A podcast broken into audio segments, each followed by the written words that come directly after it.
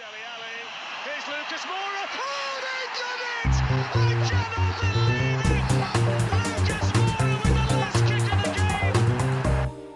Hello, listeners, and welcome back to another episode of the Plus Dave podcast. We are the Tottenham Hotspur theme show brought to you by a team of Spurs fans and a Leeds fan called Dave. My name's Dags. Apologies if my voice sounds a little bit worse for wear this week. I'm not quite sure what I'm suffering with, but I will do my very best to get through the whole show. And if all fails, I will hand over to my very capable colleagues who are not going to be short on voice and words and opinions. And to join me this week to talk about a few games, including the Frankfurt game, the Everton game that we've seen, and a couple of upcoming fixtures against Man United and Newcastle, who incidentally have just played each other, uh, will be Elio and Dave. I'll come to you first, Elio. Elio, welcome back for another week. How are you doing? How's your general Spurs mental health at the moment? Um, always good when we win. We've won a couple in a row. We probably just played our best half of football of the season, I'd say, as well. I had my usual pilgrimage to the match and back yesterday, and it was rewarded with victory.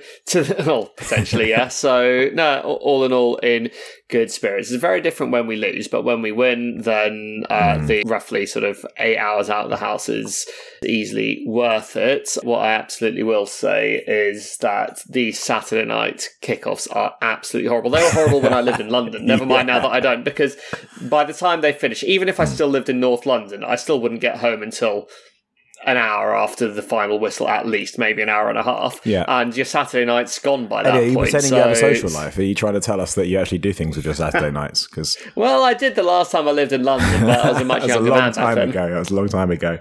Dave, welcome back to another show. I'm guessing you're not quite in as chirpy spirits as Elio. You didn't do us the favour we were hoping for today. Let's put it that way. Despite some questionable No, close. VAR shenanigans and technical difficulties. Yeah, well, we've come to expect that nowadays. Yeah. Um, but yes, uh, I'm glad to be back. Shame I couldn't join you guys for the Everton preview, but at least I get to be here for the Everton review. Uh, so yes, I'll have some thoughts. I, I thought you would have had at least a few choice words to say about Everton's lack of a manager, and I'm sure you will in retrospect today as well. So, uh, but before we get on to that, of course, let's talk about the Frankfurt game. It was a bit of a mad game, a lot to talk about. I've made a lot of notes. I got a bit carried away. I'm not going to read all of them out. You'll be thankful to hear, but we didn't make it easy for ourselves, despite it probably being a fairly comfortable game for the vast majority of it.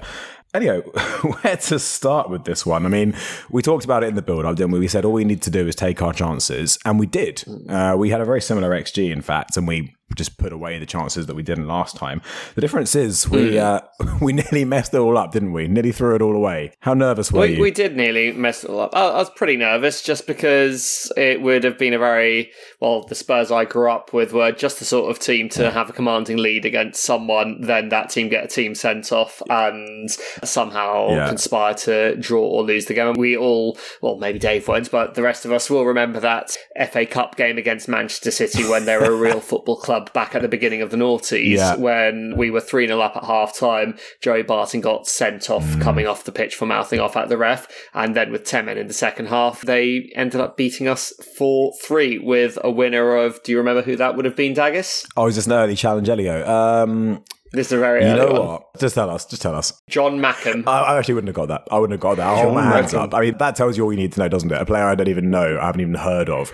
But yeah, that's pretty embarrassing. It, it was very nearly very Spursy, as I said in our group chat. And uh, thankfully, we're not that team that lost to Man City 3 0 down against 10 men. We are a very different animal We're not. nowadays. And I think there is credit to be pointed out in that because we had to manage out the game. I think Conte, by his own admission, said that he thought it was done and dusted. He was pretty honest in saying, yeah, we kind of just thought we were going to walk the rest of the game out and we had to adjust. We had to be. Um, but let's talk about how we got there, shall we? Let's talk about the goals. Starting off with the lineup, because there were a few changes or at least a few breaks from the norm. We had Sessegnon in the team. He's had a couple of games in a row. Lenglet was in.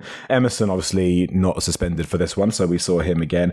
And it was a 3 4 hmm. 3. And we'll get on to talk about the switch to 3 5 2, which may well, through injury, become more of a regular feature for a few weeks. But what do you think of the lineup, Elio? First of all? Uh, it was pretty much as expected. I mean, Lenglet and Davies are having their games divvied up fairly equally at the Yeah. moment. I And I think like. Lenglet's playing when we're expected to dominate. Davies is playing when we maybe anticipate a bit more of a threat in games that we need to win, which because of the last couple of results in the Champions League, we definitely did need to win this game. You're always going to see Hugo, Dier, Romero, Kane, Son, etc. So the same two midfielders all the time. So that wasn't a surprise at all. Sessegnon and Perisic, well, we know that Perisic right now needs to be a little bit managed because he showed up Mm. injured, but Sessegnon was more than okay. I'm not quite sure he deserves the level of praise he has been getting over the past week from our fan base. Uh, I mean, he's been okay, Yeah. which is how I see Sessegnon. Okay, but uh, even so, glad that he's finally getting into some kind of rhythm, I guess, and we deserve the win. I Yeah. mean, the lineup was probably the right one for the day, Mm. and the control that we had for the majority of the match suggests as much. Dave, you'll notice I'm giving you plenty of time here to, to prepare for the next question, just because I wanted to see if you'd actually taken the time to watch the highlights of our Frankfurt game, just because I know that you're a little bit hit and miss when it comes to preparation for these. We love having you on the show, Dave, and you're always a credit, but, but I do question your work ethic at guess. You're a bit, you're a bit like Romario or Ledley King. You know, you don't really train; you just show up and dazzle. You know, Yeah, I, I just guess it every time. yeah. His work ethic for this is better than yours for Challenge Elio last season. that is yeah i can't really yeah but but at least i recognize my strengths and weaknesses and i hand it over the reins Maybe Shots we should just make this a one man show. Get rid of both of you. I just do the everything. Dave, not the no plus Dave whatsoever, just the Dave.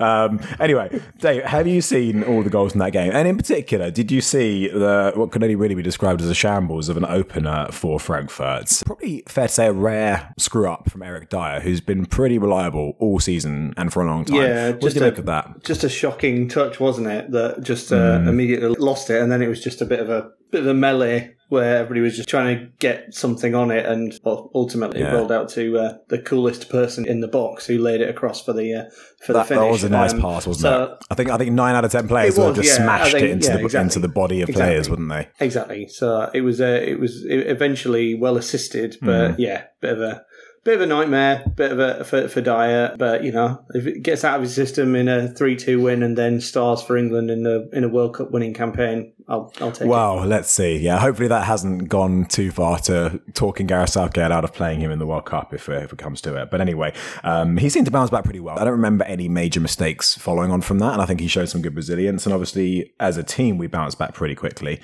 And it's the old story, isn't it, Elio? It's uh, Son and Kane once again, fiftieth combined goal for those two. It's getting silly, isn't it? Every week, I'm I'm almost bored of talking about their respective records and their individual records. And there's more Kane records to come very shortly as well. Anything say about the goal? It was almost straightforward, dare I say it. Kane plays it through very well. Son finishes the way you'd expect it to. I did like the way, I mean, Son opens his body up a hell of a lot before Mm. he hit that strike, didn't he? He really sort of left the keeper in absolute limbo as to which corner of the goal he was going to go. And so I think he scored the goal before he even hit the ball almost. Um, Yeah, it was confident, wasn't it? It was, I really, really liked it. And Yeah. Son's bit by bit beginning to look like Son again, and that can only be a good thing. I mean, it wasn't quite as confidently struck as his next goal, which we will get onto, and I can't wait to talk about that one. But but either way, it looked like a striker in form, didn't it? It didn't look like somebody who had a, a stuttering start to the season, and that's lovely to see.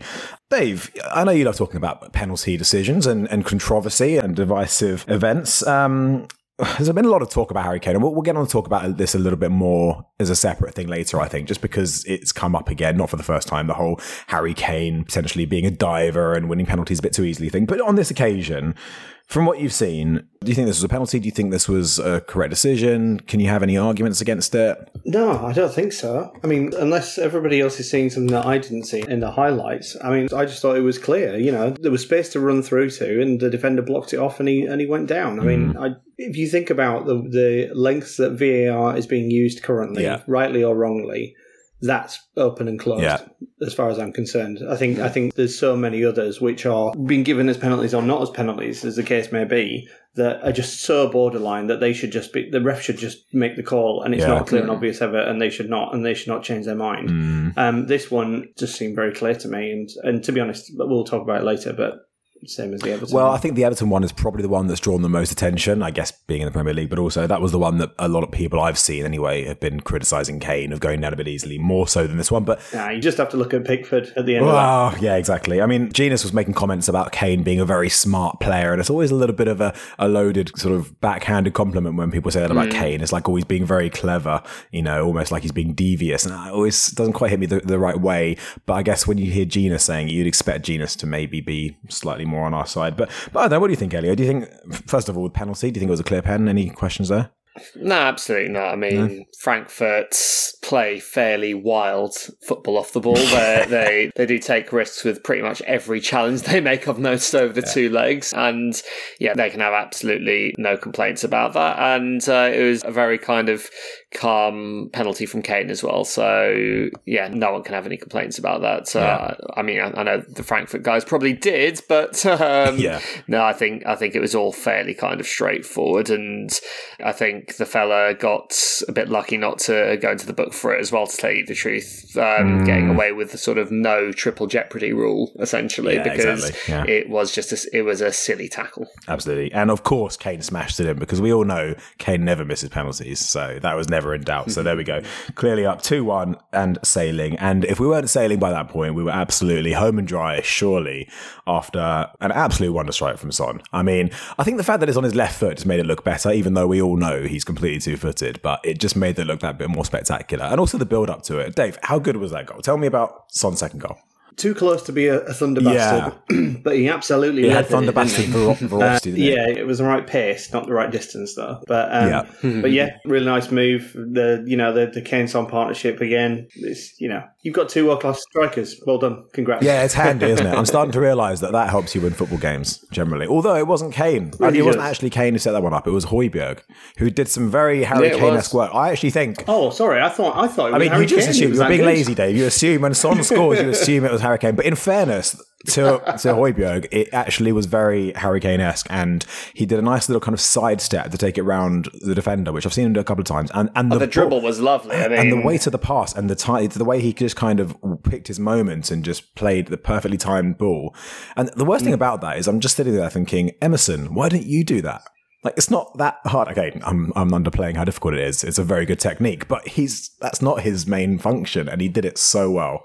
Elio, anything to say about that goal? That thunder bastard esque I mean, I mean, once again, sort of first so much credit to Højbjerg, the way he took it past his man and then had the awareness to pick Son out from where he did. I'm going to give him credit because of the way he's actually playing at the moment to say Yeah. he was He deserved looking it. for Son and it wasn't just an aimless sort of chip across in he home. did look. You saw Uh, him look but- up. It wasn't just a hit. Yeah, yeah. yeah. But the way, I mean, tell you the truth, this is going to sound so bad. Son had so much time to read the flight of that ball that I almost expect that of ah, him. Oh, Yeah, I was sitting here thinking, poor Son, we're spending more time talking about Højbjerg just chipping it up into space than his like goal of the season contender, his karate kick volley. it was- it was basically like Ibrahimovic or It was a wonderful was. strike. The way Well he done, got his Son. Leg that you. high, it was sort of it was sort of reminiscent of the Gareth Bale v thought that Stoke one. one, all That's those exactly years ago. Um, so so absolutely wonderful volley. yeah. If I was Frankfurt's manager, I wouldn't be thrilled that you're letting a world class striker have that much time and space to read across Yeah. to him, a, floated cross from the other side of the box. Like, I'm not saying that I'd back Son to score from that every single time, but I'd always back him to hit a good shot because he is a world class striker. Exactly. I mean, you can only beat what's in front of you, but take nothing away from Son. That was a lovely strike. Very, very Absolutely good goal. Um, and uh, probably cracks his top 20, I'd say, maybe, give or take. Um, actually, reminds me, Son got nominated twice for Goal of the Month for goals in the same game against Leicester, which was just brilliant. I love that. Mm. That is just showing off, isn't it? Anyway, that's pretty much the point at which we peaked in that game, I think it is safe to say. Although we did have chances to go ahead. I think there was one moment I really liked where Richarlison basically just shrugged off Ndicka like he wasn't there and then played a ball over to Sessignon, who really should have scored, actually. I don't know if you remember, mm. but it was Yeah, yeah, I do. really and nice Session should, play from Richarlison. Well saved, though, wasn't it? It was it was hit straight at the keeper rather than I mean yeah you Yeah. can call it a save I guess I don't know that much about goalkeeping but it was yeah I I, I guess the, the keeper got between the ball and the goal. I guess you can call that a save. But no, the point is, Sessegnon should have done better. But Richarlison, good credit to him there, did very, very well. Um, Hmm. I guess before we talk about everything falling apart, it got even better for us when they had a player sent off for it was a second yellow, wasn't it? Just for basically Yeah, yeah, it holding back. yellow. Was it Son? It was it was ridiculous. Anyway, it was, there was he can't have It any was. arguments yet.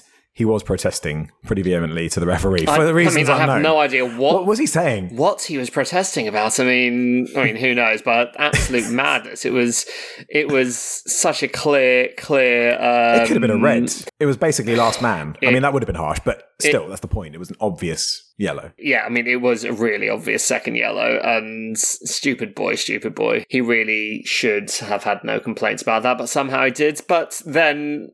A few minutes after that, I think somewhere in sort of uh, probably five minutes after that, Hasebe, who was so good in the first game against us, but was having a mare with Harry Kane this time, he'd already been booked, I think, around the time of the Tuta incident. Yeah. And he somehow got away with both kicking Kane and in the same action, sort of charging down Son when Son was clean through and not getting his own second yellow. I'm, I'm wondering how he actually survived any further in the match after that. Like he should have had a second yellow too. It should have been Spurs versus nine men. Uh, I don't not that I want to sound greedy, but come on, refs. Uh, let's not feel sorry for people. There's been, a lot of uh, imagine how scared we would have been had the game unfolded the way it did against nine men and we were sitting there staring down the barrel of an equaliser in the 95th minute. tell you That what. would have been even worse. nine men. We'd have probably lost. yeah, probably, probably. I'm having a hard time piecing it all together, or at least putting everything in order in terms of what happened significant events, because obviously that was that was around the 60 minute mark, I think, and the game kind of died off a bit at that point, and just the tempo dropped down, and then, and then it all kind of went a bit crazy again right at the end. So um,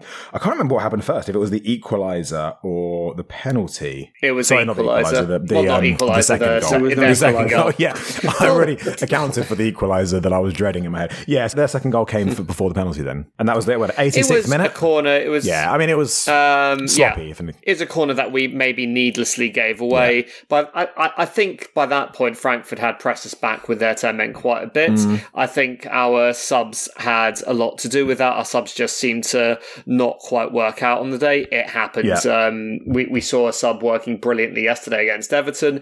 Against Frankfurt, the sub seemed to sort of undo a bit of the good work. Skipp came on and didn't really have his best one. Yeah. Lucas came on, and I'm, I'm not quite sure if he That was the first time we've seen to tell you Lucas in a long time, wasn't it? Yeah, Mm. yeah, it was a nice cameo from Gil, obviously, but I think the general kind of texture of the team didn't really hold up scrutiny once we made the changes, and and we almost suffered for it. But so they they got their equaliser, well, their second goal from. It feels like an equaliser. I don't know why. Yeah, their- This is like when we goal kept on from calling the corner. equaliser against Chelsea the winner, isn't it?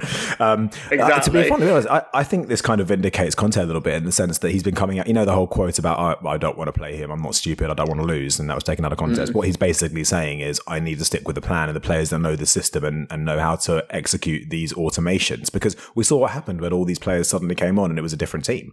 We fell apart, and that's not because they're bad players, it's because they're not prepped to play in unison the way they're supposed to, I suppose. And everyone's like, why don't you play Spence more? Why don't you play Bissouma more? And obviously, there's a reason, and we saw that reason. Do you think that's fair to say? To an extent, anyway. Partly, I also think having Davinson Sanchez and Emerson on the right hand side of Yeah, our always makes pitch at the same time is always a recipe for disaster. You've got two guys who just do not like having Mm. the football, which is quite worrying when the game is football. Exactly. And then to round things off, we saw um, Bryan Gil do his best impression of Lionel Messi, followed by Harry Kane doing his best impression of Chris Waddle slash Roberto Baggio. Um, Gil did really well. I was really sad for him that he didn't score because he deserved it. I think you see how hard he's trying. I really want him to get a goal, but he did well and he left his mark on, on Uh, the game in the he had a five good minutes cameo. on. Worried about Kane at all? As for Kane, I mean, he got he's, he scored one since. no. So. Kane played very well. He played very well again yesterday, but he was absolutely knackered. If anyone should have come off, it should have been him. He was knackered by the time he got into the position to cross for Gil and completely screwed up what should have been an easy layoff. He was absolutely knackered by the time he took the penalty. These things happened. Thankfully, it didn't cost us. Thankfully. And we are now top of our Champions League group. With what, a game hmm. to go, is it? Or two games to go? Two games two to go. games to go. If we win the next game, We're we qualify. Very nice. It'd be lovely to have that last game to rotate a bit and rest some players, wouldn't it? So fingers crossed we can we can do it. Moving on then, let's talk about Everton at home. Uh, and Dave, I know you weren't around to talk about this game, and I know how much you'd love to talk about Frank Lampard. So I'll give you the opening go at this one. So we won 2 0. It was a pretty routine, you know, on paper, on the looks of it, pretty straightforward win. We were very good. Is that kind of what you would have expected from this game? Do you think 2 0? If, you were being honest, and I'd asked you before the match for a prediction, do you think you would have said 2 0 or thereabouts? Yeah, I think I would have hoped for a 2 or 3 nil result for Spurs because that's the kind of result which is like we were in control 2 0. You Yeah. could have almost shook hands on it before the game and then not bothered playing. Yeah. Um, that's the kind of result you want against a team like Everton, who, you know, they are going to struggle this season. I think they'll probably be all right. I think they'll probably stay clear of relegation. But it feels like Lampard's doing a similar thing to what he did with Chelsea when he started to really focus on the defensive side of the team. And basically, it feels like they've lost the ability to score goals, Yeah. but they don't concede many and they look really organised. Probably progress, So that was isn't one it? of the, the main takeaways that I took away from certainly what I saw was that you know you didn't get many chances, and I thought Everton did look really organised defensively. I mean, and I guess that's you know Yeah. that's what happens when you sign Tarkowski and Conor Coady, who are two England defenders. You know, you might not like. exactly. Uh, well, Tarkowski specifically, I'm not a big fan of him. I think he's a bit of a a bit of a brute. Meathead.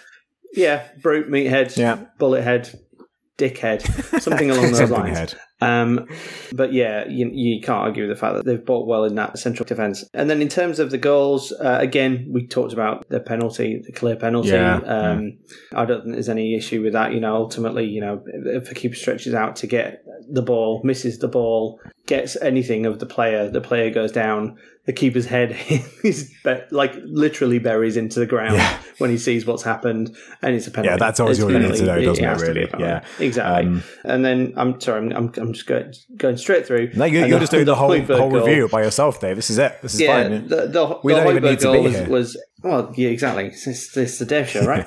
um, the the Højbjerg goal was a massive deflection. Yeah. tempted to say it wasn't I- even I noticed goal, and I'm pretty sure Pickford would have just put his hands up and But just like it, the but- assist for Son, we give him the benefit of the doubt because we love Højbjerg at the moment. Exactly. If he's rubbish for the next three Yeah, games and he does be that, we're calling it a fluke. Exactly, you've got to be there and you've got to go for it. And he went for it, and he went in. Yeah. and Yeah. you know, All things considered, I dues. guess it, it probably wasn't as exciting a game as the Frankfurt one, even though I think we do like to try and put a bit more focus, at the moment at least, on the league games when we do our reviews. So let's try and give it a bit of, uh, of attention because there's a lot to say about it. And I think there are some notable points. I mean, we had a lot of chances. You said we did have loads of really good chances, but I think we just took so many shots. Yeah, we had 21 shots, amounting to a 2.49 XG, which obviously is pretty reflective of the score in the end. Everton pretty much created nothing, although they probably did have the best chance of the first half. I think it was, uh, what's his name? Onana, was it?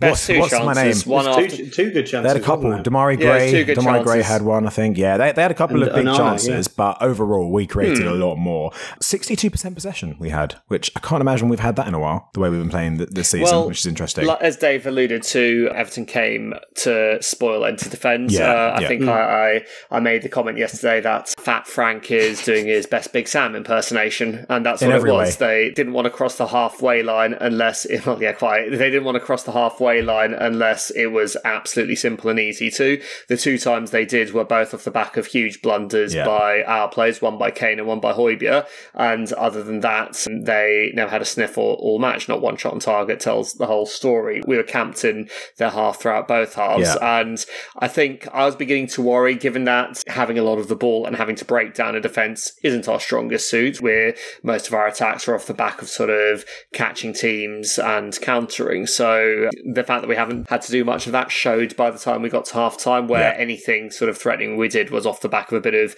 individual brilliance, like Kane when he went down sort of the right hand side, for instance. Mm. But then second half, much as let's hope Richarlison's calf is okay and it's not Yeah. one week and not a one month or two month, Yeah. it helped us because the moment Bissouma came on and we went three five two, fewer attackers. More attacking. We we hmm. suddenly found ways to actually get at Everton. And I think the way Conte made that change suggested to me that even if there hadn't been an injury, it was a planned change of system because otherwise he could have just brought on Lucas or Gil and kept the system the same. So Yeah. it suggested to me that Conte wanted to see how the first few minutes of the second half looked, and then if it was much of the same from the first half, he would go to three five two, and all of a sudden you've got Bentancur, and Højbjerg doing what they did against Brighton and closing Leicester, down yeah. sort of areas where and and, Leicester, yeah, and closing down area. Yeah, but Leicester was different. We were in the lead in that game already. yeah. Uh, Well, no, we, we're in the lead at that game against a tired side chasing the game. That, that's fair. not the same as being at nil nil against someone and having to break them down.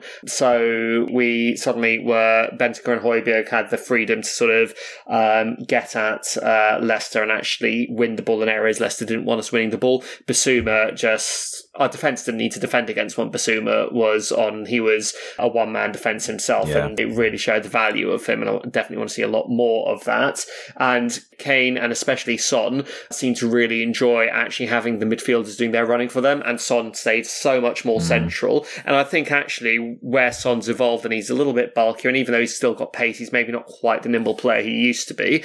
I think he prefers being a bit more central now mm. rather than out wide. so, yeah. and and all of a sudden Perisic had the freedom of that left hand side. He was getting crosses in. Son could have scored with a header if he knew how to head a football, and, and we looked a hell of a lot better. And by the time the penalty came, we definitely deserved to be winning. So Yeah. uh, no, really, really think. I told you yesterday, I'm a convertee now. I think. Three five two from the start will actually work for Well, us. every time we've played it, whether it's halfway through a game or from the beginning, it seems to have gone well. And there's actually a quote Hmm. from Conte who was asked about Bissouma. He said, Bissouma played a really good game. When we go to play with a midfield three for him in this moment, it's better to have two with him. So I guess from that, we can assume he's not going to be playing one of Benson, Kieran Højbjerg, and Bissouma. It's going to be all three. So, and obviously with the injury to Richarlison now, it looks as if we don't really have any alternatives, and, and that's probably going to be what we'll, Well, see if- for the at least the next few games. If we assume that both Richarlison and Kulusevski are out, Yeah. then you've got Kane and Son starting, you've got Gil and Lucas on the bench. You at least still have a healthy complement of players for the couple of positions. So it's not the end of the world. Mm. Obviously, I really want Kulusevski and Richarlison to be fit as quick as possible, especially Kulusevski, because he is, well, he's our bums of seat player. He's Yeah. my favourite thing about watching us play at the moment. But I think 3 5 2 looks like it makes sense based on the personnel available. Mm. And also, hands up because I've been saying no, it's not time yet. It's not time yet. Not sure about the midfielders whether they can blend properly for it, but it mm. seems to be the thing that's working best for us right And you now. think he gets the best out of Son as well, right? Perhaps slightly less defensive responsibility in that system and a bit more central. I think that even in Son's time in this league, obviously he's now 30, not 22 when we signed him. He's a little bit bulkier than he used to be. Not much, like he's still quite lithe, but he's, he, you look at him and he looks powerful now. But I think he just far prefers playing off the shoulder of a centre back than a full back now. He's a striker now, Um, not an inside forward, basically, not a sort of inverted Essentially, winger. yeah. I think he's not going to get every team these days, apart from us with Emerson, obviously, but every team these days is starting quick, nimble fullbacks, and Son isn't getting much space to get in behind those players. But if you put him a bit more central, then like hell do Conor Coady and Tarkowski want to be having to deal with that pace coming at them at any given point. I mean, Tarkowski had to do it once for Burnley when we dropped him 4 0 and Son scored by running the whole pitch. So he knows all about what Son can do when he's running at centre Yeah. back. So uh, I think that it suits Son. And I think Kane actually likes having someone that close to him as well. Um, Yeah, I think yeah. it brings the best out of him at the moment too. Uh, I think he was probably the best player in the game as well, Kane, which is obviously no shock, no turn up to the books. Uh, what did you Mm. think, Dave, from what you've seen? Impressive performance. Kane looked like he's kind of, if not at his best, close to it and looking like Harry Kane. Yeah, I think it's important that I think we mentioned on the chat the difference between Kane any old time in his career Yeah. is a goal scorer. Yeah.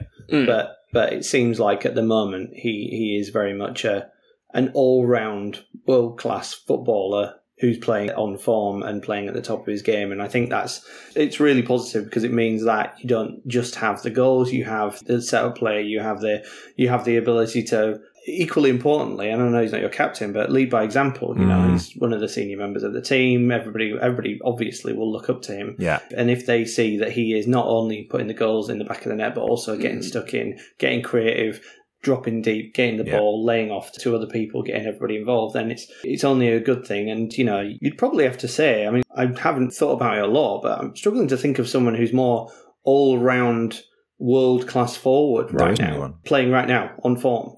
Um, Mm. I don't think you know. Obviously, Haaland is banging in the goals, Yeah. but he's not going to. He's not going to get the assist. Well, the two that always come up are think about- Benzema and uh, Lewandowski, but who are both very complete but forwards. Benzema's not particularly in the goals. At the well, moment, is he? I, I don't know actually. I mean, No. Lewandowski, Lewandowski's scoring Yeah. some goals. But Um, even he's more of an um, advanced uh, forward, isn't he? He doesn't drop and play. Exactly, he can. yeah. He's skillful. Lewandowski's a tall poacher. Yeah, yeah. He's more like Haaland than Kane. Probably, but somewhere in between. No, I, I, agree with you. And the thing is, he is scoring goals. This is the thing. I mean, I think people are somehow falling into the trap of thinking that Harry Kane is not scoring a load of goals, and we talked about it last week because of Haaland. Cruising on a goal largely, again, he? but he is. Yeah, he's scored. He scored in his last five Premier League games, which we can't say about Erling Haaland anymore. I might add. Um, and he's actually had a goal involvement in each of his last eight, and, and incidentally, thirteen in his last fourteen against Everton. So just to rub salt in the wound there. Um, But yeah, His goals, his goals per 90 minutes are literally one. if Haaland hadn't signed for Man City this season and they were still rocking out some kind of combination of false nines, Jesus or Foden or whoever, and you know getting their goals from everywhere, we'd be talking about Kane in much different terms across the media. I think we'd be singing his praises a lot more, um, and maybe we like it this way. Maybe we want to float under the radar a little bit for the time being. Who knows? Who knows? Um, but speaking of Kane, let's talk about the the next penalty incident. And Elio, I want to get your thoughts on this one because this is the one I think that's been in the headlines, and a lot of Arsenal fans are jumping on it and calling Kane a diver and all of this stuff. Um, you think this is a penalty, don't you? Absolutely. I mean, It- It's almost really, silly that we have to talk even, about it. Even the most ardent sort of disliker of Harry Kane for whatever random made up fantasy reason that person has.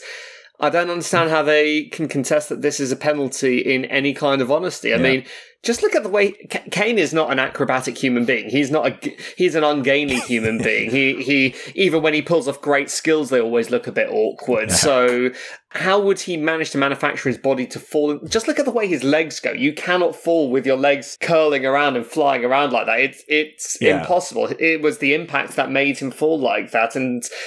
As far as I'm concerned, Pickford doesn't touch the ball. No. He does take out Kane. It's a penalty. Yes, you, Yeah. there might be people saying, "Well, did Kane lean into Pickford to get thing the touch?" even if he did, I'm even sorry, if, even if he did go, even if he did sort of make the most of the contact as people are suggesting to be polite, surely if he doesn't go down there, he's got to tap in, or at least by his standards, a very easy chance. And I don't care what you say. If you're Harry Kane, you want to put the ball in the net in open play. You don't want to take the penalty. If you think you can score, and he would have thought he could score because the ball was right there, a few yards away from an open goal, he would have gone for it. He wouldn't have taken the penalty deliberately. I'm sure he would have. I mean, to tell you the truth, it's the other end of the ground from, from me. It all happened really, really quickly. I've seen Yeah, the replay yeah. since. Maybe he'd have got to the ball, maybe he wouldn't have. That is not the point. The point is that he was taken out in the box. If that happens anywhere else in the pitch when a player is chasing a it's a free kick and a booking as well. So why this wasn't a, I mean, a rugby tackle in the middle of the pitch is a sending off, actually, not a booking. So Yeah. Mm-hmm. this was a penalty all day long. Now, I know there's the wider question of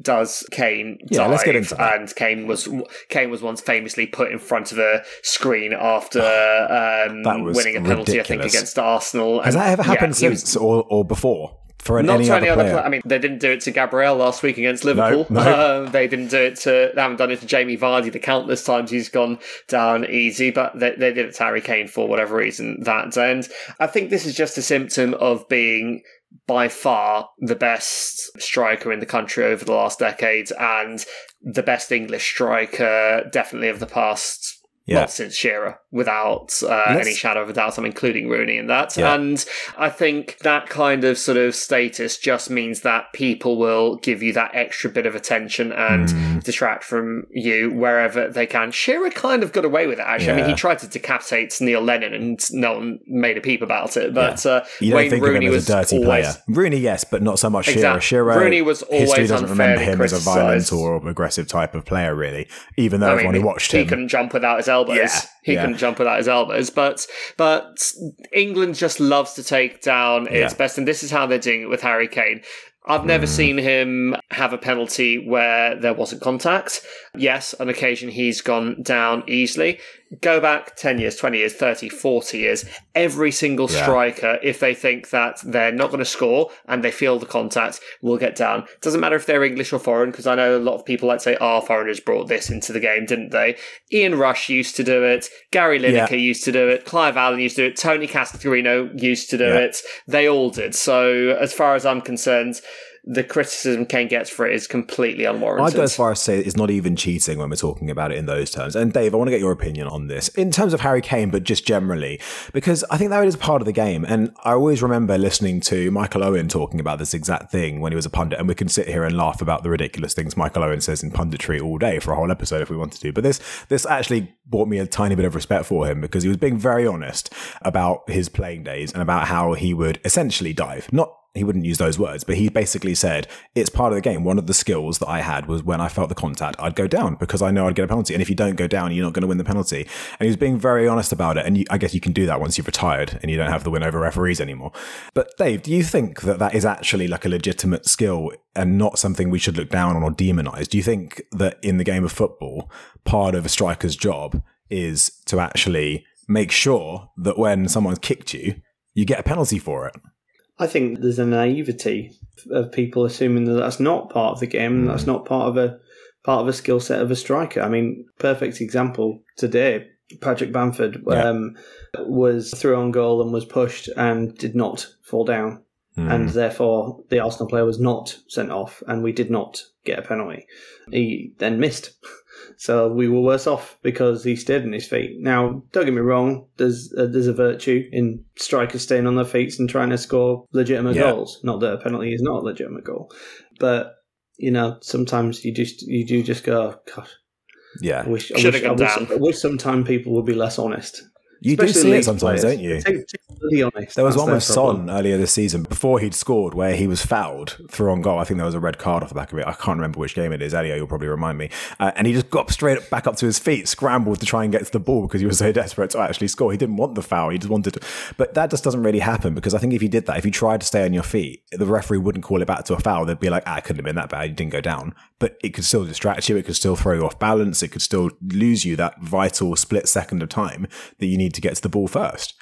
So what's the alternative? You've got to just go down and take the foul. And it's not a dive. A dive is when, you know, the dive is Rivaldo. There's no A dive is just Neymar when someone's a good foot away from him and he just flies up in the air.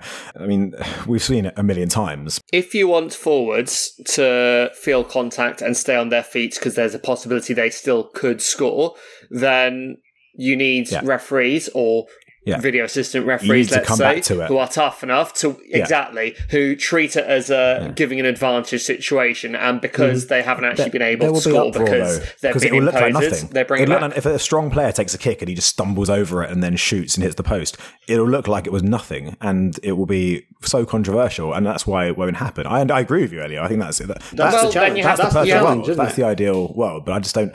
I think that's we're so far from that, and it's not as exciting either. It's not as dramatic. I don't think. I think that moment where someone goes down, there's a theatre to it. Well, that's it. You have to rethink several things Yeah. there. You have to rethink the advantage rule if you mm. wanted to do that, because what you'd have to work out is what is an advantage, what isn't an advantage mm. from that situation, and you'd have to say an advantage is a goal, and anything else is not an advantage. And that, Yeah. I mean, people are going to start. You know, people write books about that.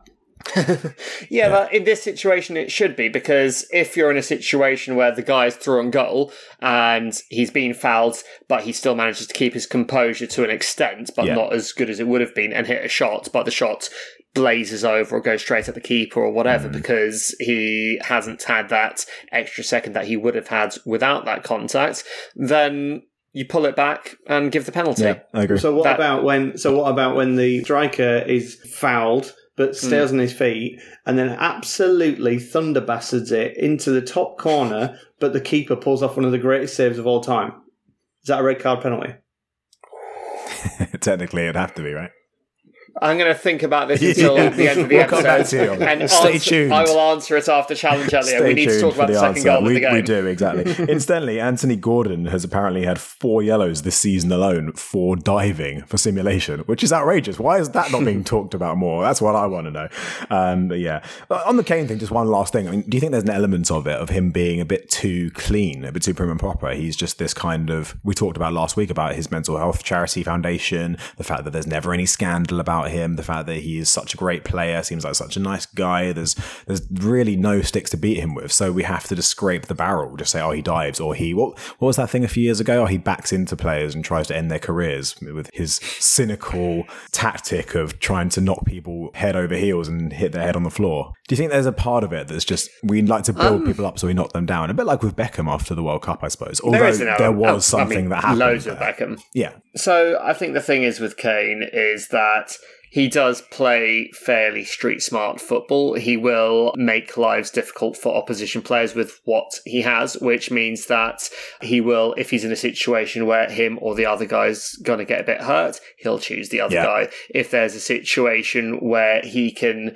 get a free kick where he wouldn't have been able to get the shot off, he will make sure he gets the free kick. Now, he is not pushing the rules so much as he is just making sure that he applies them very pristinely and that is exactly what he's doing Yeah. he's essentially letter of the lawing the rule book to make sure that he can maximize his output and therefore maximize his chances of getting a win for his team Indeed. and i think if the rules were slightly different then he would adapt to what those result i don't think he's bending any rules or breaking any rules in the slightest i think he's actually applying them to the letter of the law and making sure that he can always say well actually Yeah. this is how We're all playing the same game.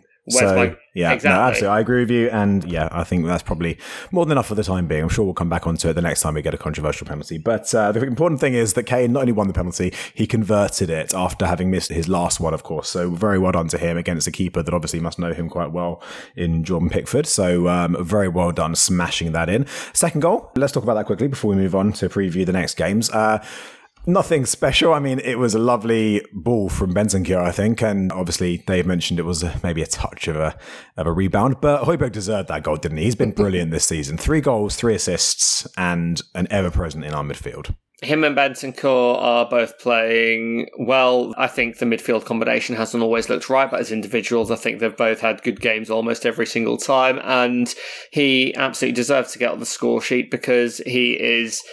He's really improving. He's changed my opinion about him Yeah. a lot, and I feel like we're we're quite blessed actually that we've got four very good options for midfield at the moment at the club, and him and Bentancur are deservedly making number one and number two their own. And mm-hmm. well, I didn't think he was going to survive Conte. I didn't think he had the athleticism, he didn't have the mobility, he didn't have sort of the overall awareness.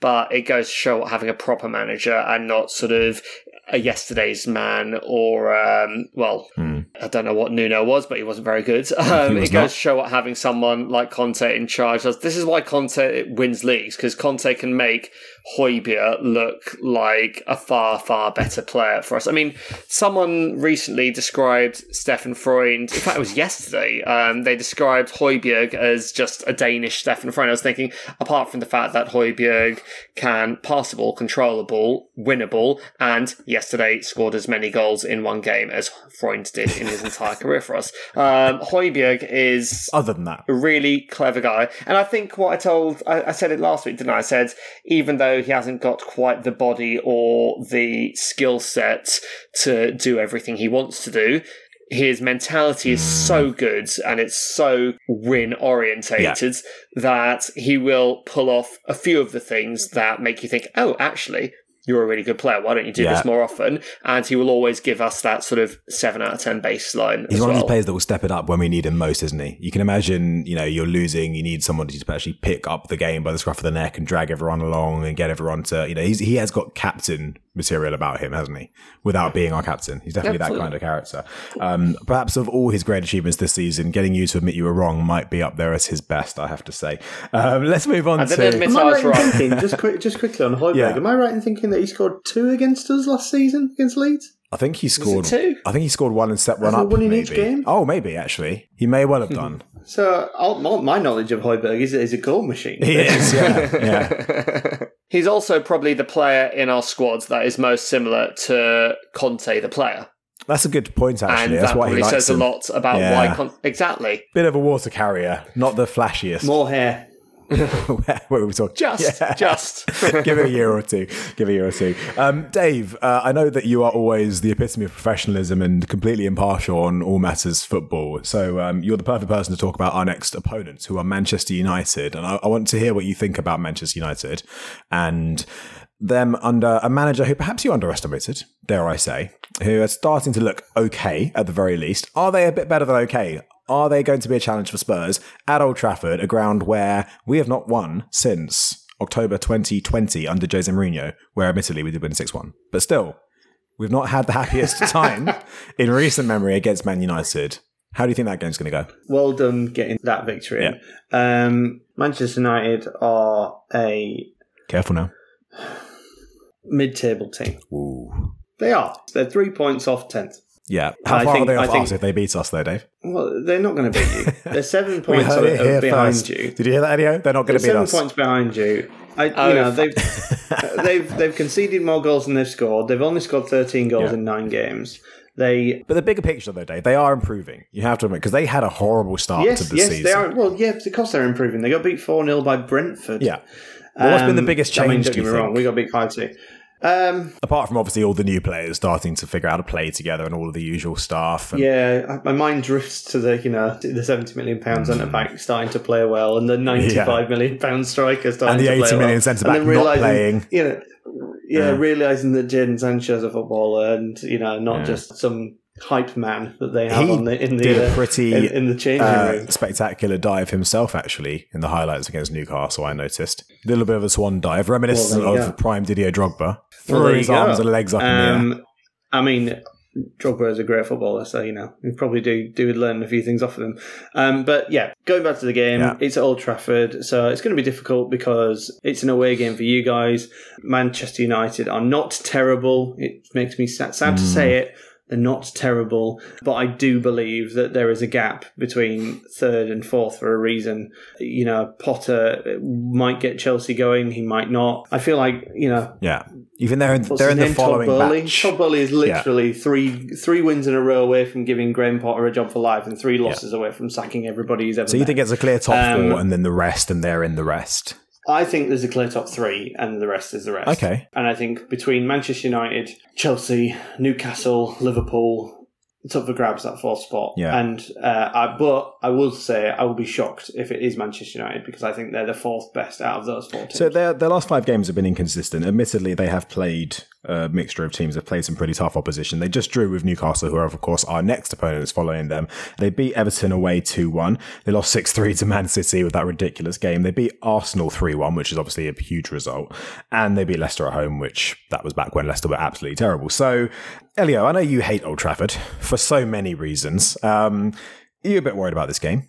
Always. I mean, this is just a fixture where growing up, no matter what happened, no matter how well we played, it's just brought us heartache. And whether it was sort of being up against them and then Mark Clattenburg deciding to give them a non existent penalty and we lost our heads and ended up losing, whether it's um, Pedro Pedro Mendes, Mendes' there he is. goal not being given from the halfway line when it was a good sort of meter past the line when it crossed the goal line. I mean, we, we just get screwed whatever happens at that stadium. We managed to change that around with a few victories there in, in more recent times. I think we've probably done better there than we have at home against them, actually. Um, Yeah, I think so, yeah. There was obviously one under AVB, there was one under Tim Sherwood 3-0 somehow. I think. Not that long ago. I think uh, I, I think we did. Yeah. Um, in fact, if I remember correctly, that one was on my birthday uh, a few years ago. So, oh no, no, we lost three 0 there on my birthday. Sorry, that's oh, bad. that's, yeah, that, that Um, is bad. That's very different. Yeah. But um, but we we generally have not had the rub of the green against Manchester United Yeah. at Old Trafford, and part of that is because they were the best team in the country for the majority of two decades. So I think it's easy to let the trauma of decades gone by affect you, but then you've got to remind yourself, haven't you, that these players, most of them didn't grow up watching Spurs and everyone else for that matter getting hammered by Man United every weekend at Old Trafford. I suppose that they must see Old Trafford Oh, not as this impenetrable fortress theatre of dreams that it once Mm. was, although their, their home form. Manchester Old Trafford is it's like the Delle Alpi, which I think it doesn't exist anymore, but still, uh, it's like the Delle Alpi. It's Sorry, like, Dave, uh, this does still it's like exist. the- it's like the Bernabeu. It's like the Camp Nou. It, it's one of those things it's got where they could go another ten years without doing anything. And so, I mean, same as Anfield. Yeah. Liverpool won how much in in such a long period of time? Absolutely Hmm. nothing. And yet Anfield was still seen as some absolute terror of a stadium to go to. So Yeah. it, it's going to be hard. And Man United do have some good players. Eriksen's uh, turning out to be a decent player for them, as obviously uh, we knew he would be. Like Dave said, Sancho is kind of remembering how to be a footballer. Yeah. Cristiano Ronaldo is trying to make some kind of argument to play, though Did you see I his think we might see goal Rashford that never us. was against Newcastle? Yeah, it, It was So silly, ridiculous uh, claiming that they'd already taken Yeah. a free kick. Like at his age, he shouldn't be so petulant, but he's having a frustrating time. The poor lamb. I'm, I'm sure his sort of forty million a year, whatever it is he's on, makes him feel much better. I'm afterwards. sure it but does. I th- I just think that player for player, we are probably a better side, but Mm. this is Spurs at Old Trafford. This is just a bit of a bitch of a game for us. I think Ten Hag will probably. I mean, hopefully, he's still got some kind of PTSD from the last time he Oh, faced God, us and ends up That just doing didn't- something That didn't even stupid click in my mind that that was him. The put Lucas Rashford Moura in goal or something. But Yeah, yeah, yeah, yeah. Do you Maybe think we should play Lucas? Lucas just, just to trigger him, or just have Lucas walk out and sit next to him on the bench and just stare him down for ninety minutes, just to get in his head. I can see it being one of those games where both teams, big atmosphere as well, Yeah. both teams absolutely go for it, and it's going to be a bit of a lottery Yeah, to tell you I the can see truth. I mean, a lot of Man United Spurs, yeah, a lot of Man United Spurs games over the years have been that. It's Yeah. just that they always had better players than us, so they always It's going to be a lot But, closer to the Frankfurt um, game than the Everton game, one way or another, I think, in terms of just madness. I- I there'll be a red fair. card, there'll be a controversial VAR, there'll be an own goal, there'll be a wonder goal. I mean, just look at the last time we played, where we lost. Maybe a death. We lost. Jesus, that escalated quickly. We well, the last time we played them, Ronaldo just r- spontaneously decided to become peak Cristiano Ronaldo and score a hat trick, didn't he? So that was ridiculous. And then I think the time before that was the match that saw Nuno get sacked, wasn't it? So there's always something. It was the match that saw always Nuno go. something happening. Unfortunately, their, their last game was not quite so eventful against Newcastle. It was a nil-nil. I've watched the highlights. From what I've seen, I think Newcastle probably had the better of it, in truth. And Newcastle are a good team, so that's not a shock. But let's talk about Newcastle, shall we? Because I think I'm not going to say they surprise everyone, but I think they've definitely at least lived up to expectations after a really good second half of last year. And defensively, certainly, they look really solid. And uh, something's starting to take shape here. I said at the beginning of the season, outside shot for top four and was laughed at by a few people. I think I'd still be laughed at, but I think certainly maybe top six or seven is on the cards for them. What do you think? My opinion is just that Eddie Howe's a really, really good manager. Mm. They made clever signings as opposed to glamorous signings, and Yeah. the result is that good players that fit a system with a good manager are playing well. Yeah. It's as simple as that. That's the thing, isn't it? We- We talked about this before. We were shocked that they didn't just start buying marquee signings and going full on sort of QPR slash early days Man City, just throwing money around for the sake of it. They're buying sensible, unglamorous, boring, including Eddie Howe, it must be said. You know, it's not exactly Galactico manager, considering who they probably could have got. I could argue that they're doing quite similar to what Manchester City did. I mean, they did spend some money, Yeah. and to be honest, Newcastle spent money as well. But you know, they they bought. Um, well, who was the first like? What were you you were classing an elite player that City signed? Elites? Robinho Yeah, in the Robinho. first, That's- in that's the for a first lot summer of of money. Shinawatra. It was like window. 30 million back and, when. and and basic and that was and- but it 30 was million was a lot. wasn't it? That, that was the that was the obvious world class footballer. Mm. Yeah, they that was bought. the statement signing. Newcastle did the same in terms of Bruno Guimaraes. He's obviously better. is that, is that on the same level, though? So I, th- I think inflation wise, that's the. I, I think so. 32 million back is it, in- Is it is it a starter that plays for Brazil? Yes. Fair enough. Okay. Um, Yeah. So you know, I think I think he'll be a start. He'll be start at the World Cup, and Mm. and I think he'll also play for unless unless he ends up going somewhere much bigger, like the Real Madrids of this world. I would imagine that in five years' time, when Newcastle are a perennial top four team, Bruno Guimaraes will be the captain. So I think for that reason, I think that's that's smart money. Yeah. And you know, it worried me. It, it worried me when they started buying players that they were buying Yeah. sensible players. You were hoping they're know, gonna buy, like, Trippier was a Hulk very and sensible Oscar. signing. Dan Burn was a sensible signing. I was like, although I, I bet something in the back of their minds, in you know, was Amanda Staveley's back of Amanda Staveley's mind is just thinking. Oh, Kylian Mbappe's unhappy at PSG. Interesting. Imagine if they just went for it. Went for it. Just I- three hundred million. It's just It might be interesting. Just, just, just I'd rather that than he goes to like Liverpool or God forbid Man City. Jesus, can you imagine that? Anyway, Well, imagine imagine that if uh, if it was Mbappe versus Haaland in the Premier I feel- League, I feel like that's to you know, inevitable, isn't it? Ronaldo and, and at some Messi point, in uh, La Liga. it's just free PR, isn't it? I mean, they need that if they're going to be the next Ronaldo and Messi. And I, I say need very loosely. Neither of them nearly Ah. needs anything. Mbappe wants to go to Real Madrid. He regrets not having done it. They'll the probably both end gone. up there together. I think is probably the most likely thing. To be fair, because they can both play in the same team, I imagine. Anyway, we were going off on a tangent. Um, let's have a little snapshot of the league now because we're going on a little bit, and we're still got to do a challenge Elio as well, and a few things to talk about. So let's just have a little overview of the league. So um, we don't have to look at the league. Sorry. Dave, we do. on. I'm afraid. Um, we, we do have to look at the league. The league's not looking terrible because obviously Liverpool. I mean, I don't know, Elio, what do you think of the Liverpool result? Were you rooting for Liverpool? Because obviously, I know they're way behind us, but they are still Liverpool as they demonstrated today. Is there a part of you thinking Man City can run away with it and we'll focus on second? Or are you actually happy that they got some points knocked off them today? It's a tough one, isn't it? Liverpool are a good side. Manchester City are a great side. I'd like us to be competing with Manchester City. We're more likely to be competing with Liverpool. So longer term, I guess you'd say I would have preferred a Manchester City w- win, but shorter term, we're level on points despite apparently having Yeah. had an awful start to the season. We're level on points with Manchester City ten games With in. the unstoppable runaway freight said- train of Erling Haaland. Exactly, and I always said look at the table after the ten game mark, and not until then. And we're sitting in third level with second Mm. Manchester City, so it's not all bad. Um, I don't think I really had any skin in the fight today. I just wanted to see a good game Yeah. of football, which thankfully around the 50th minute it started to become a good game of football after being an absolute snooze fest. Mm. So I think, yeah, I, I just turned it on to watch two heavyweights slug it out, and by the end of that match, they did not disappoint. And you know what? I'm I'm finally I'm, I'm really glad that we've finally seen a Liverpool City game where they play like they hate Yeah. each other instead Yeah, of just was sort of rivalry, licking each other's wasn't asses. Yeah. Exactly. Klopp You know, they sent should the totally do that.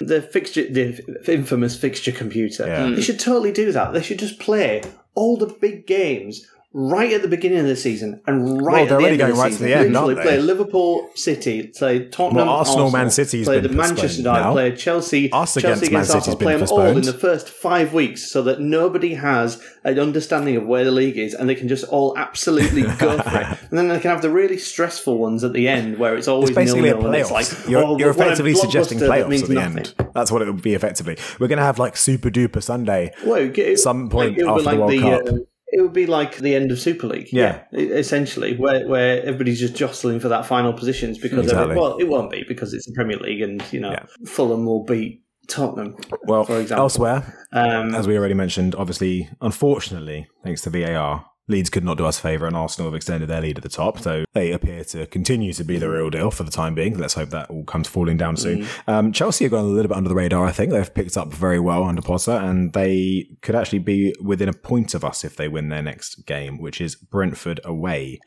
Uh, their game in hand, I should say. So they're actually creeping right up behind us. So we need to keep the pressure on. Man City have got Brighton home, but they've actually got that the following week. So we could actually overtake, or we, we should overtake Man City with a result temporarily this week anyway. And then Arsenal have got Southampton away in their next game. So we, we could That's use a few. them. Yeah, we could use a couple of heavyweight clashes in there, couldn't we? Just to sort of take points off each other. But Elio, I ask you this every week, and uh, I know it's, it's still a little bit too early to really make any calls, but you're happy with how things look at the moment, aren't you, overall? You'd have taken this Of course, beginning of the um, season, 10 games in. If someone had shown you this league table, you'd have said, give me that. One hundred percent. I mean, obviously not thrilled about who's on top, but we're third in the league. We've we've been scoring lots of goals. We've been improving in our football bit by bit as well. I think, like I said, second half yesterday was the best football we've played. We actually came up against a packed defence and found a way through. So yeah, I'm very very pleased, and obviously top of the Champions League group with our fate in our hands there as Of well, course. not to be sniffed at. So well. long may it continue. Now let's make sure that we're still in every competition possible after the fake World Cup when by beating Nottingham Forest in the League Cup in a couple of weeks too, so that we can progress there as well. Exactly. Brilliant. Well, look, that's enough for the time being. I think it's probably time to move on to Challenge Day. But before I do, just a quick update to tell everyone to please follow us all on Twitter. Follow the podcast account. That's the main one. That's the big one. That's at Plus Dave Podcast. You can follow me at Plus Dave Dags. You can follow Dave at Fantasy Dave and Elio at Elio underscore P underscore THFC. Almost forgot your Twitter there, earlier. You've obviously not been active enough. You're not in my mind. Um, for those of you who are obviously desperate to hear how my quote unquote viral tweet went last week, we ended up with about No 1,200 likes, which makes me a Twitter celebrity. what how, what counts as viral on the internet? I don't know. Is, is viral a relative term? Is it? Is it? whatever you want. Can to I count, call it viral? I mean, it, look, it's a yeah? thousand and plus. We're, we're doing pretty well. So anyway, there's loads of great stuff on our Twitter. Basically, is what I'm saying. So please, please follow us. Right, that is more than enough from me. I think we can all agree. So I think it's time for a bit more Elio, who this season has been hosting Challenge Elio since the beginning of the year. If you happen to be new and you're not familiar with our podcast, we do a trivia game at the end of every episode, or nearly every episode. We didn't do one last week because it was just the two of us. So it's the long-awaited return, and it's Elio asking us questions about Spurs and just about general football normally with a theme linked to some of the games that we've just had or are coming up. So who knows? We might have some Man United related questions coming up, dare I suggest. Elio, take it away.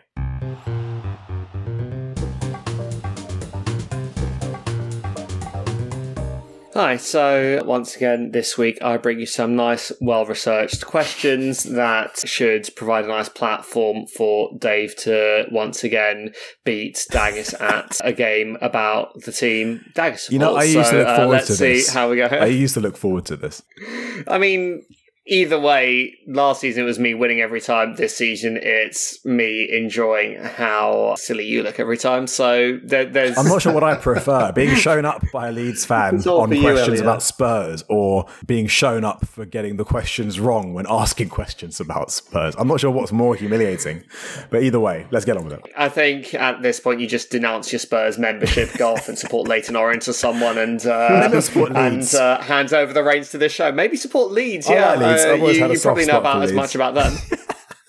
um, so let's see. Uh, okay, so three questions as usual today. One based on what's happened. One based on what's upcoming, and of course the Who Am I, which we know Dave will win. Um, but maybe Daggers, you can pick up some points elsewhere.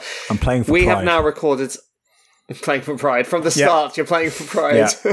It's like Burton Albion against Man City in the cup. It's just a fairy tale. well, they do, I'm just here when for a you good want time. when you want when you want to win a game, they do say that you should start off as if you're already losing. So Well, it- it's like the um, the team talking football manager. It's like just go out there and enjoy yourselves. No one expects anything from you today. Go out there and have fun. That's what I'm saying. there are no prizes for participation here, Daggett. if you lose, you're a loser. okay. So, um, first question.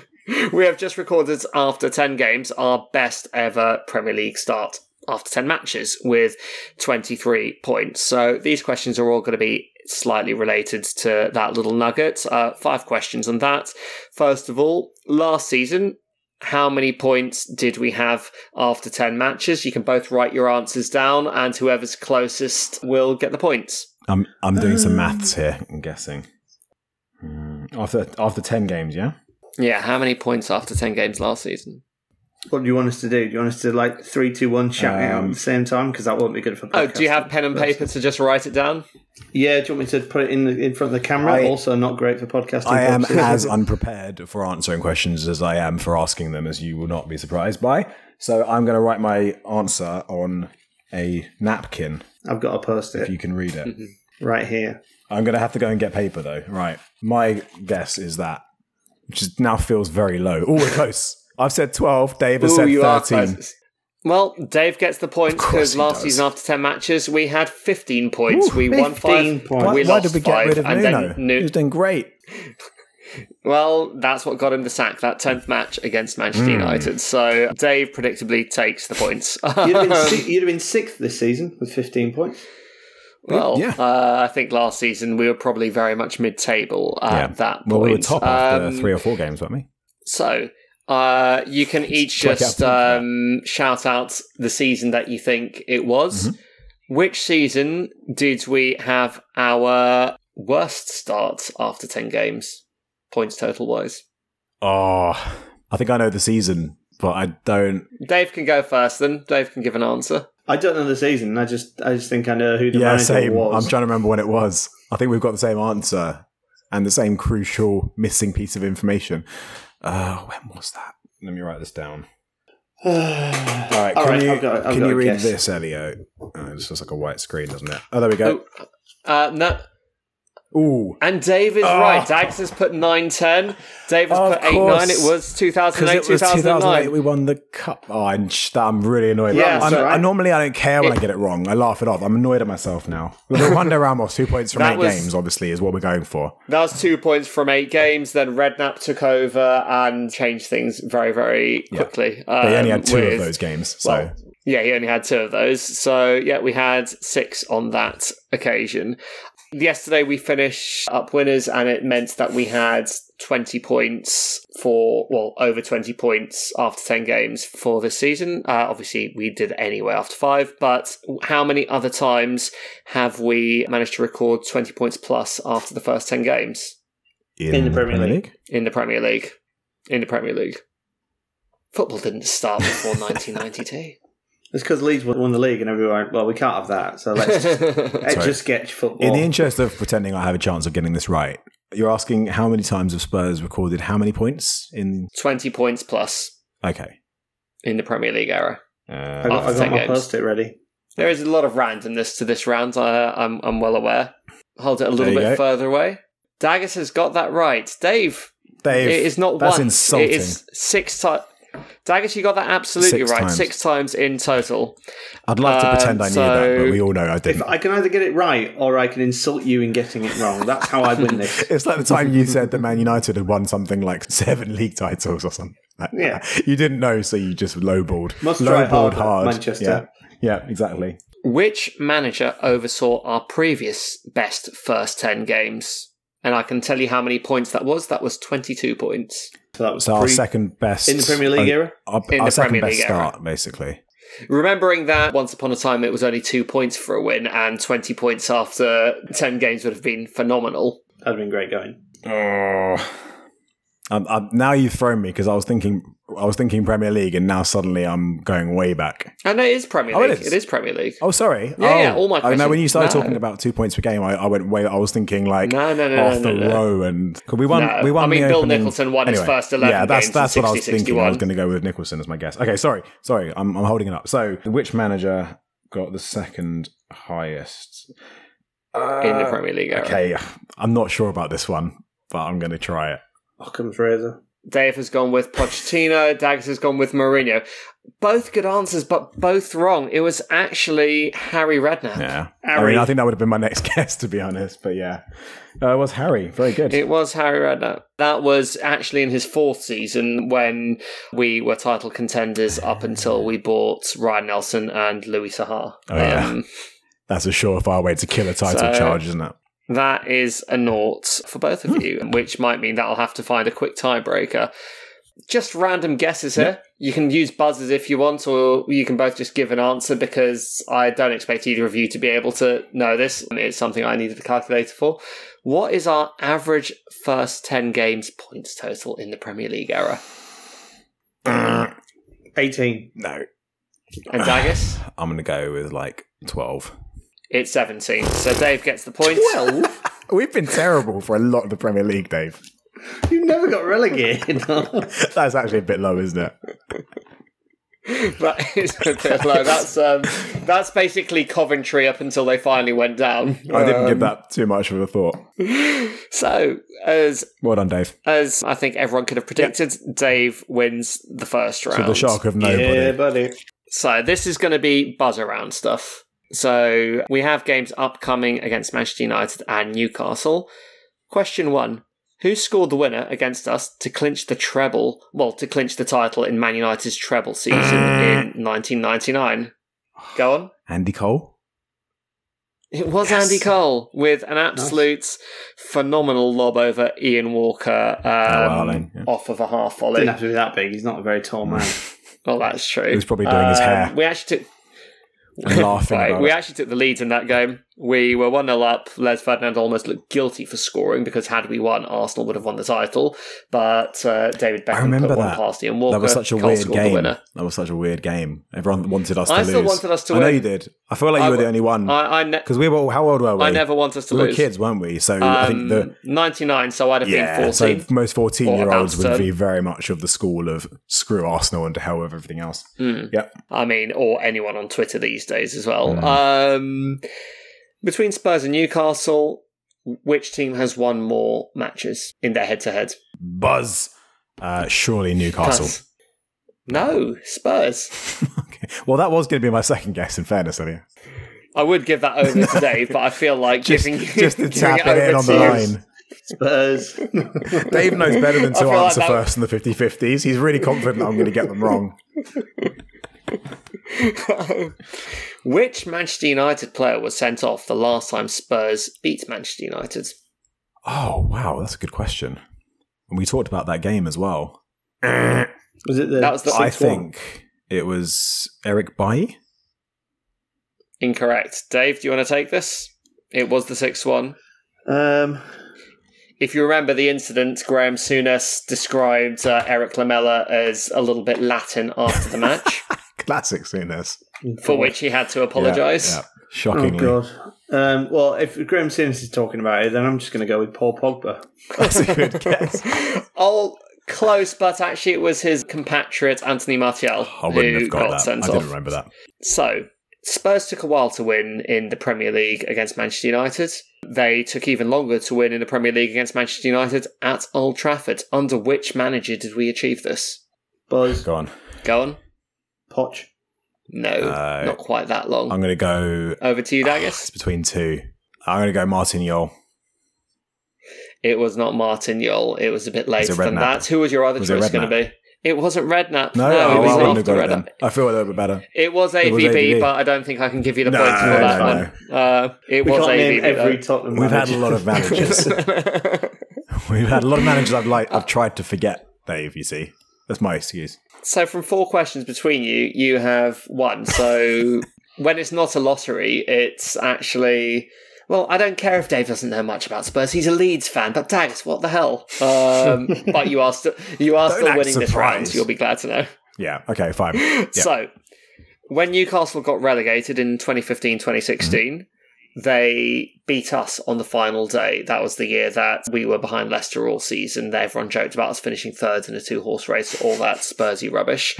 That Pretty idiot accurate. from Countdown called us bottle jobs in her one and only ever presenting gig. What what's her name? I can't Rachel remember. Riley? The, the blonde one that replaced. That's Do I the get a one, point yeah. for that? Uh, no, Oh. you don't. Um, so,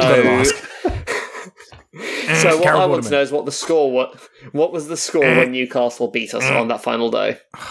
Go on. I'm almost certain it was 5 1. It was five one. Oh, You got Yeah, beat by by relegated, relegated Newcastle, team. yeah. With, with 5-1 Moussa Sissoko running the show. second. Yeah. Yeah. God. Yeah. I remember because my boss, my boss at the time was a Newcastle What? fan, and you can imagine that Monday. Absolutely savage. I can't even imagine that Monday. He You was wouldn't having have a go gone at in. you whilst playing in the championship. You you wouldn't have gone in, would you? It's too embarrassing. That's insane. That's like that's like Wigan winning the FA Cup and getting relegated. The worst thing is that's probably not the most embarrassing defeat we've talked about just on this episode. The Man City one was probably worse. Oh Spurs, how far you've come. Mm, quite. We hope. So, who am I? A series of well researched facts that will hopefully lead. I lead. love these passive aggressive jabs. I love every time you say well that. researched. Unlike what it used to be. Anyway, continue. hey, I can read Wikipedia. You think, considering how instrumental it was in my degree, I would be better at it, but apparently I cannot. Sadly Continue. not. Um, so let's kick this off. I refused to wear a gambling sponsor on a kit for religious reasons. Now, don't get too worried by this, Dave. If you know if you know your religious education, then this is something that could help you get there very quickly. Well, unsurprisingly, I paid Dave- no attention. Dave is going. F- Dave is going for uh, to outdo my Michael Dawson. Dave, who are you going to say? Wait, bef- don't say it because I want to think. I'm not going to say it. I'm going to let you have the first stab, but I just want to think just to see if I would have said the same person. I mean, I might be wrong. I just know All this guy did I do think that. I think I've got a guess that I would have said, but you go. You've buzzed in. well, I, I know that Freddie Kanouté did that. We have our first ever.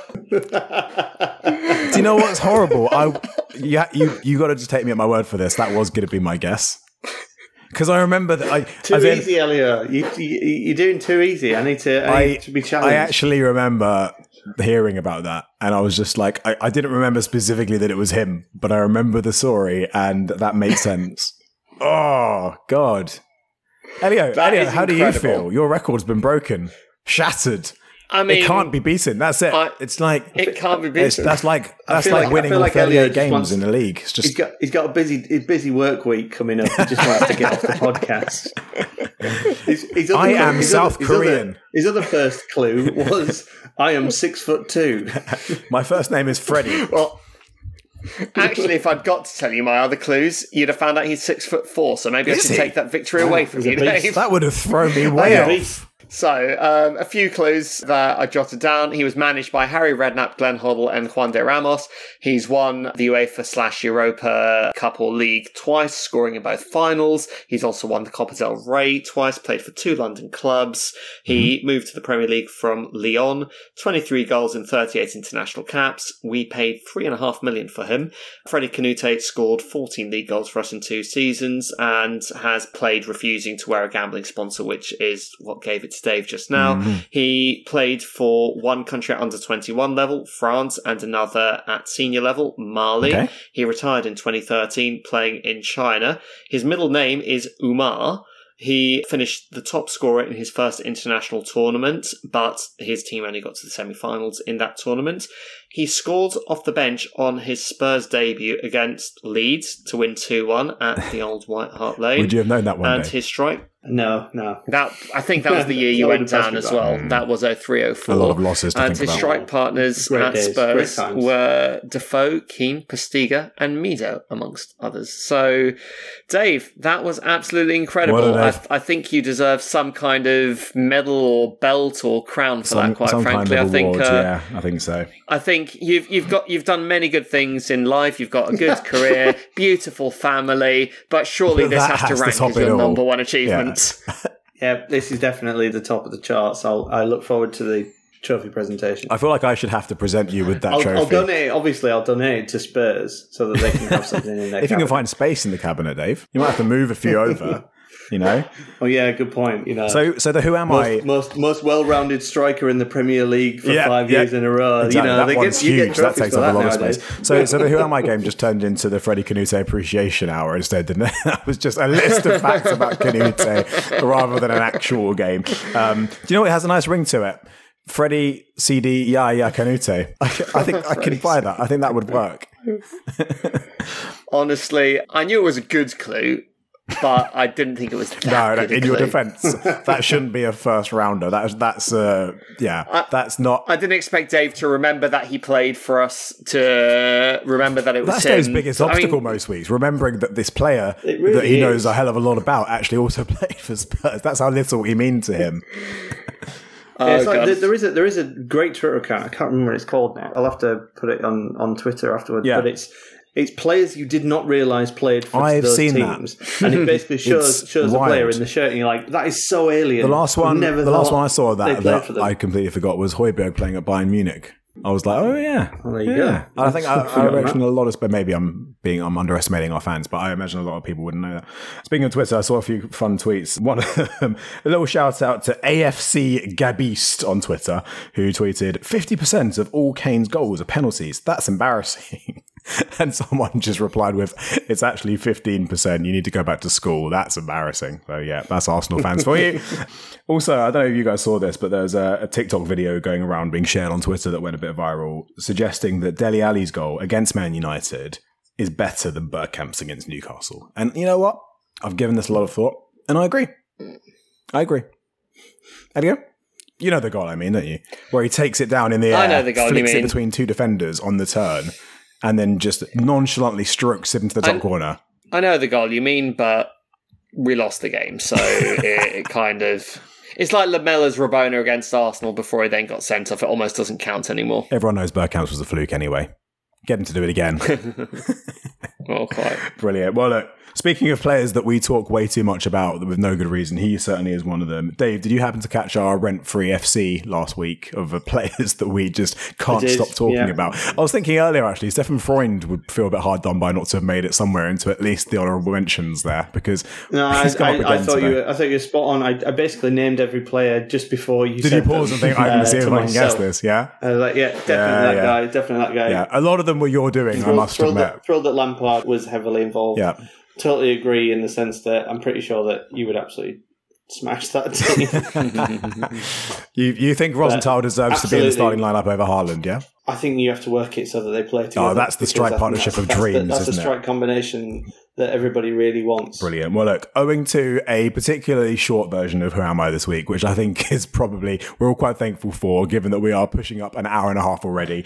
We should probably call time on this episode. But of course, next week, we are going to be looking back on that Man United game and the Newcastle game as well by the time we record. And hopefully, we will be talking about yet another win and extending our particularly strong start to the season. Uh, any final thoughts from either of you before we wrap things up? Elio, anything to say?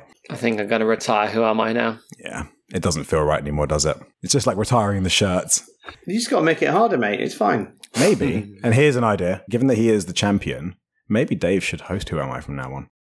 We'll leave that one till next week, Maybe. shall we? I could, I could absolutely do that. I could absolutely do that. But Let's, we'll, let's we'll, put a we'll pin have in to that and we'll about it. pick it up next week. We'll pick it up at some point. I'd like to apologise for beating Dagisa resoundingly this week. That it's made us all question why we're here and what we're doing with our lives. I'd also like to apologise for the referees and VAR letting Arsenal pull away at the top of the league. But someone's going to beat them, and then they're, they're going to fall apart. Trust me, that's my hot take. I can't think of any better note to end the podcast on than that. Dave, thank you. And I sincerely hope you're right. But uh, let's talk about that next week and let's look back on those games and hopefully we've got a couple of wins to talk about. So until next time, stay classy, Spurs fans, and we'll see you next week.